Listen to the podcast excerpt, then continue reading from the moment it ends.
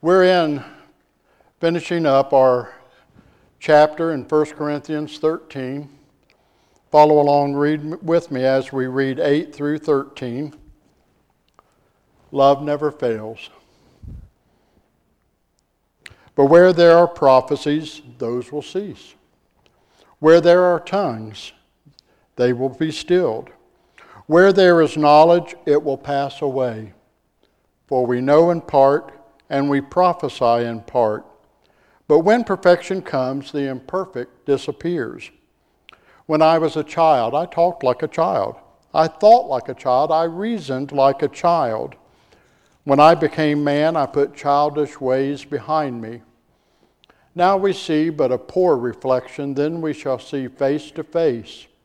Now I know in part, then I shall know fully, even as I am fully known.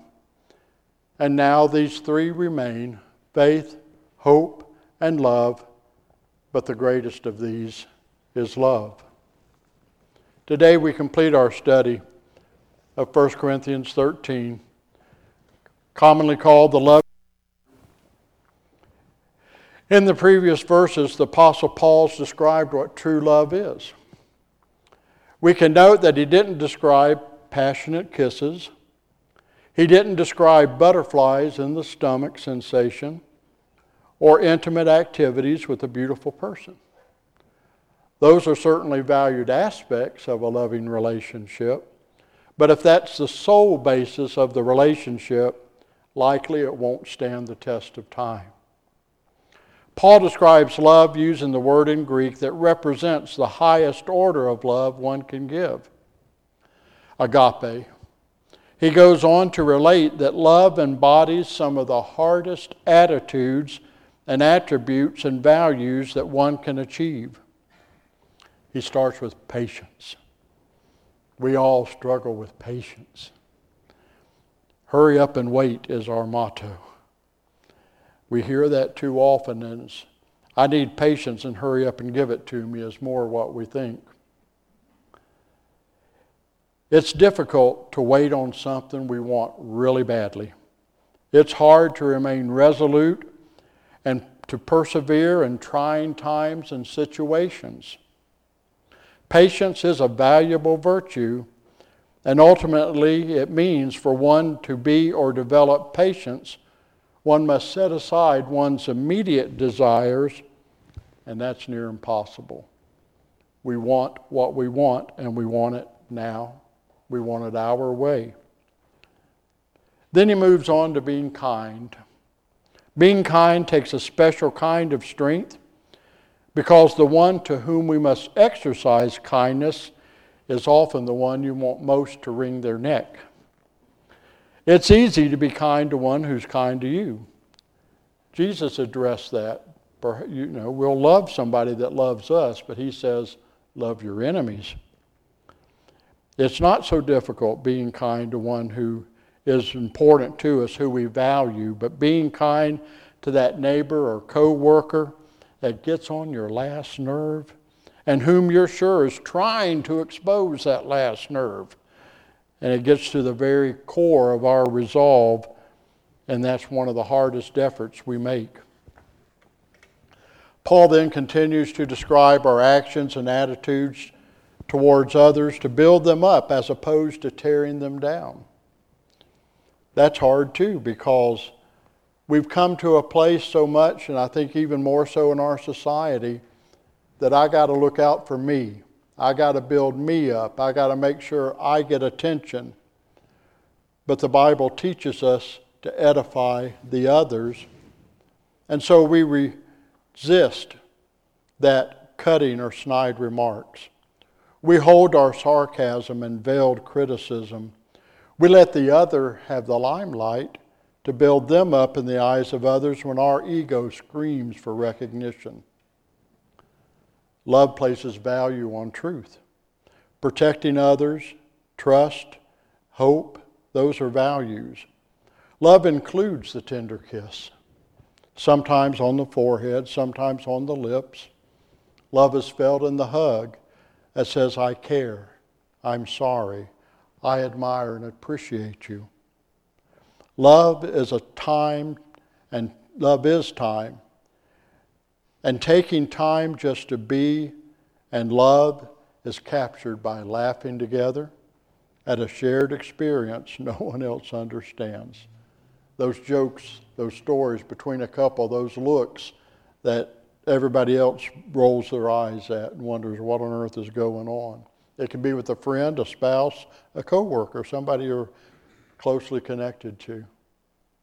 Our life is made richer by true, deep, long-lasting love that stands by us when we're wrong or being a jerk. Paul concludes this treatise on love by summarizing the greatness of the supreme love that he has described. The ability to share knowledge of God's Word is a great facility. That's prophecy. That's the New Testament word for prophecy. It's not foretelling the future. It's forthtelling the truth. Amen. Very important function to tell God's truth. That ability to share that knowledge, that is prophecy. To be so infilled and controlled by the Holy Spirit to be able to speak in a heavenly language is miraculous. But it's not everything. To have great knowledge and be beneficial, can be beneficial and helpful for those around us. But Paul says all of those will cease in importance. And parenthetically, I'll add that because he teaches that those will cease when the perfect comes, that leads me to believe nothing is taken off the table now. God may not use it as actively as he has used things in the past, but he, re- he reserves that right and that privilege to do what he wants within his people. So just as a child outgrows childish behavior, so we too one day will grow beyond these earthly values and what we think. Right now it is apparent we only see through a glass darkly. When we try to understand God, when we try to understand heaven, it is clouded by our worldly mentality. It is clouded by our ego, by our selfishness. All of these things hinder seeing what God sees. And that's one reason the Bible talks so about wisdom. Wisdom has been defined as seeing things through God's eyes. Knowledge is, is important, is good, and helpful, but that knowledge needs wisdom for correct application. And so we need to seek that wisdom that will help us see more clearly the things of God. And so that being the case, and if it is our desire to seek that which is enduring, then how do we do that? Three attributes remain for the duration of time: faith, hope, and love. And the end with the greatest of these is love. The Pharisees constantly were testing Jesus, as were the Sadducees. In our passage in Matthew twenty-two, verse thirty-four, we have the account. You can read along with me.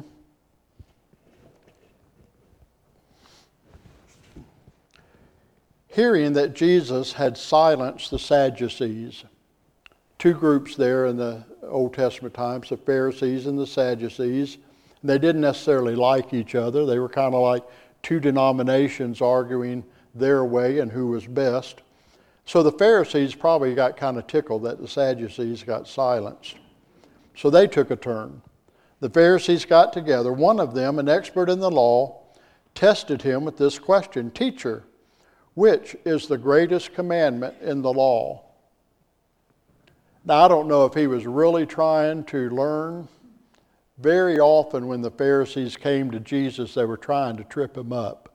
They were trying to see if he would say something contrary to what was taught about Mosaic law. The best example of that is when the woman in adultery was brought to him. That was a test of him. Of course, he passed every test with glowing colors. Which is the greatest commandment in the law? Jesus replied, Love the Lord your God with all your heart and with all your soul and with all your mind.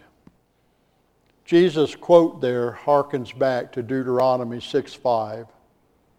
When Jesus said, Let these words be on your heart, wear them as a phylactery on your forehead. That's a little box that they used to put scripture in, and they would tie it around their heads and keep it right here as a reminder of God's word. And that's what it says in Deuteronomy six five, little different language, but meaning the same. Love the Lord your God with all your heart, with all your soul, with all your mind. This is the first and greatest commandment. And the second is like it. Love your neighbor as yourself. All the law and the prophets hang on these two commandments. They were probably expecting him to refer to the Ten Commandments. Which one of the Ten Commandments is the greatest? Would be in their mind, I would bet. And they might have suspected the first one, thou shalt have no other gods before you. And that is encapsulated in what Jesus said, love the Lord your God with all your heart.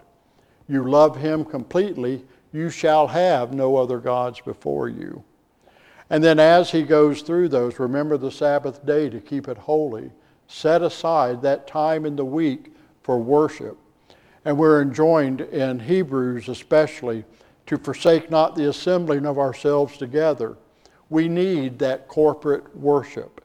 It strengthens us, it helps us, it encourages us, and too many stray from it doing their own time and thing. And it's sad because they're missing out on that worship. And I I, I encourage you that you're here listening. They may, when you get past those first few commandments, then you get into commandments about the neighbors, really. Thou shalt not covet, thou shalt not kill, thou shalt not bear false witness. All of those are things directed towards people. So the first one's directed towards God. The end of the commandment's directed towards people. And so they were testing him on this. It doesn't tell us what their uh, re- reaction was in this case. But they certainly couldn't refute the Lord God. And he did encapsulate those commandments in those two things. It's especially poignant because the Pharisees had made it their lot in life to try to define to the microcosm how everybody should live. They micromanaged. They came up with all kinds of rules trying to define how one should do. And many of them seem so restrictive and really are oppressive, because if you were a tailor that made clothes, that that altered clothes, you might keep pins in your lapel that you could pull out at a moment's notice and do some stitchery. If on a Sabbath day you missed one of those pins in your lapel and went to church, you were guilty of working. If you walked more than a certain distance on a Sabbath, that was guilty of work. If you looked in a mirror to check for stray hairs, you were guilty of vanity. And so they had they had created over six hundred rules and regulations. And people, we do well remembering ten of them, much less six hundred of them. So when Jesus came, he often spoke to them, and he criticized them, and he chastised them for how they oppressed the people. Jesus said, I have come to set men free. He said, I have come that you might have life and that more abundant. And here all their rules and regulations were weighing the people down where it was hopeless. There really was no way to accomplish all of that. So he, he distilled those laws of the Old Testament down to two commandments. Love the Lord thy God and love thy neighbor as yourself. And he closed by saying all the other commandments rest on those two. And I think it's poignant, especially for our series we're doing, especially for this month of love that we talk about, that when Jesus was asked, what's the greatest commandment? He said, love. Loving the Father, loving others. He didn't, he didn't say any other thing that we could pick out but love. Sometimes words in one language have different meaning than another language, but make no mistake, our English word command here means just that, a command. They said, what is the greatest commandment? And Jesus closed by saying, the other commandments rest on these two commands, he called them. A commandment means an order, command, charge, precept, injunction, a prescribed rule in accordance with which a thing is done. So they're not the ten suggestions. They're not the ten nice ideas. And these are not the two greatest suggestions. Jesus commands them. Love the Lord your God completely. Love your neighbor as you love yourself. And I think every one of you is like me. I like to take care of Wes. I like to see that I have food. I like to see that I have the right kind of food I like. I like to have clothes on my back. I like to have a comfortable car or a comfortable house. So I tend to take care of self pretty good. You do too. And we're to show that love towards others. Jesus clearly said and meant that these two actions are commandments that we are to do and learn to do. That first commandment relates to our vertical relationship to God, our Creator. He's our sustainer. We are commanded to serve Him with all our heart, our core essence that drives our values that we embrace. All of our soul, that which makes us uniquely who we are. And all of our mind, our purpose, including strength to pursue that purpose. So to paraphrase, we're to love God with every ounce of who we are, continually, constantly, and consistently. Next, we're to love our neighbors as we love ourselves. Our neighbor represents everyone who comes into our sphere of influence. Jesus made that so clear with the story of the Good Samaritan. The man, you know the story, was beaten up by robbers, left to die on the road. Some religious leaders came down the path. They not only saw him and didn't do anything, they moved to the far side of the path so they wouldn't be uh, sullied by him. But a Samaritan stopped. Samaritans were hated by the Jews. They were seen as half-bloods or even worse. They were seen as, as a mixed race, and they were. They were a mixture of the Jews and the other people that had conquered them. But it was the Samaritan who saw the person as his neighbor, who took time to stop his trip, to get off his horse, to take the person, to, to minister to him as best he could, but then take him to a place, pay for his lodging, and to pay for his upkeep. And he promised to come back and make up any payments. That's the one who loved. Not the ones who touted the rules, not the ones who wore the fine robes, who stood in front of the people demanding respect, but the outcast, the mixed blood, the mixed breed, if you will, who took the time to care for a stranger that needed help. We are to love our neighbors as ourselves, and our neighbors are those that come into our sphere of influence. And make no mistake, the Greek word used here for love towards God and love towards our neighbor is the same. It's that agape. It's that highest love that one can give. It's the love that God showed towards us. We don't accomplish that overnight. We don't accomplish it really in a lifetime.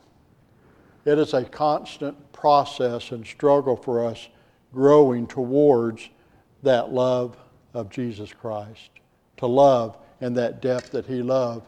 But the fact that it's a lifetime journey the fact that it's a lot of work, the fact that it's hard does not excuse us from pursuing it. We are commanded by our Lord and Savior. The great Paul, most educated, most zealous for his faith, especially even after he became a Christian, very zealous.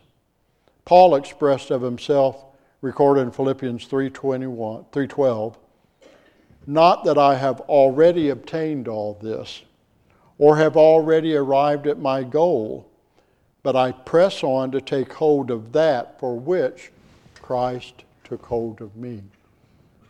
Christ took hold of you for a purpose. He took hold of you for a reason. The very foundation of that reason was his love for you. But building upon that, his reason was to give you that abundant life, to give you the sure knowledge of life everlasting with him in heaven, and to give you purpose in life by showing love to other people who need to know him and know his love. He called you according to a purpose. He called and took hold of you for something. Paul pressed towards that mark. The picture is of a person running a race, and if you've ever been on a track team, if you've ever watched uh, somebody running, you'll notice at the very end when they get to the tape, they'll jut their chest out. They're pressing to be the first one to cross that finish line, and that's the picture here that Paul is teaching, not just kind of lackadaisical, going about the process. If it's convenient, I'll do something. If it's not, I won't, but pressing towards the goal. So we are to press on to become like our Savior and Lord. We are to press on to lay aside our worldly behavior, our thoughts, our worldly actions, so that who we are more completely reflects Jesus Christ. And so part of our morning prayer can be, Lord, show me where I've got a glitch in the mirror. Show me where there's a crack. Show me where the, it's fading or where it's dirty, because I want to look just like you. To accomplish becoming like Jesus, we allow the Holy Spirit who indwells us when we become his child to lead us, to guide us, to examine us. Every Christian regularly, not in a Not in a, an attitude of deprecation about what a lousy person I am. That's another story. But, but in the desire to serve God, to say, Lord, what is it where I'm falling short that you want me to address today? When I was in college, had an apartment by myself in Atlanta. Doesn't have anything to do with it, but I was able to meditate without a roommate uh, making noise.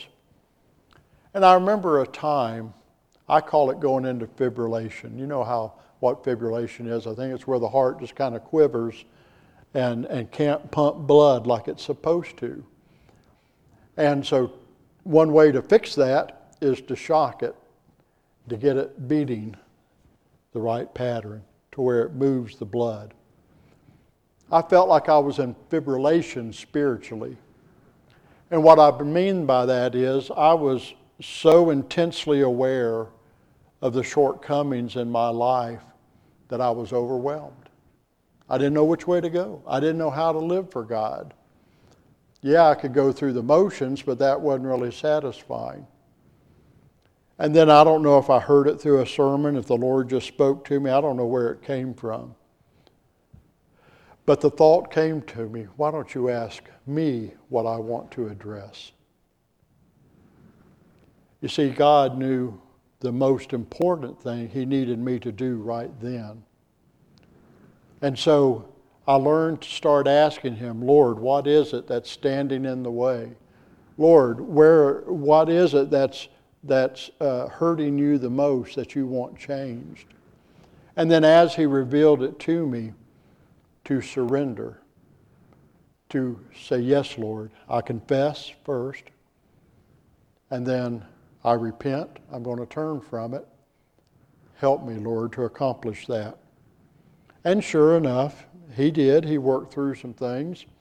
And then guess what? He brought up another one. And I would address that. And he brought up another one. But that's what walking is. But all of it is gradually drawing us from a worldly sphere down to being like Christ. But I didn't need to fibrillate. I didn't need to worry about each and every little thing in my life. I didn't worry that, I didn't need to worry that, did I pray for the right parking space? Did I, did I pray for what lunch I should eat today? Some people get that intense in their faith, and it's not wrong, but it can cause that fibrillation. Instead of yielding to the Spirit, resting in God, trusting Him to tell you what it is He knows you need to accomplish first and most. So we press on to become like our Savior. To accomplish that, we allow the Holy Spirit to examine them. And that's useless unless we willingly lay down His life. We surrender to what and to give up that what is contrary to God's desire for us. Further, we take on the mind of Christ and His desire that all mankind should come to receive Him as their personal Lord and Savior. You can ask yourself, Lord, what do you want me to do? First thing on the list is tell others about Him. That's the first thing on this list. He'll work on other things along the way to help you do that better and better, to have habits not stand in the way of your testimony or witness. But what does He want from you? He wants you to tell others about Christ. Second Peter three nine.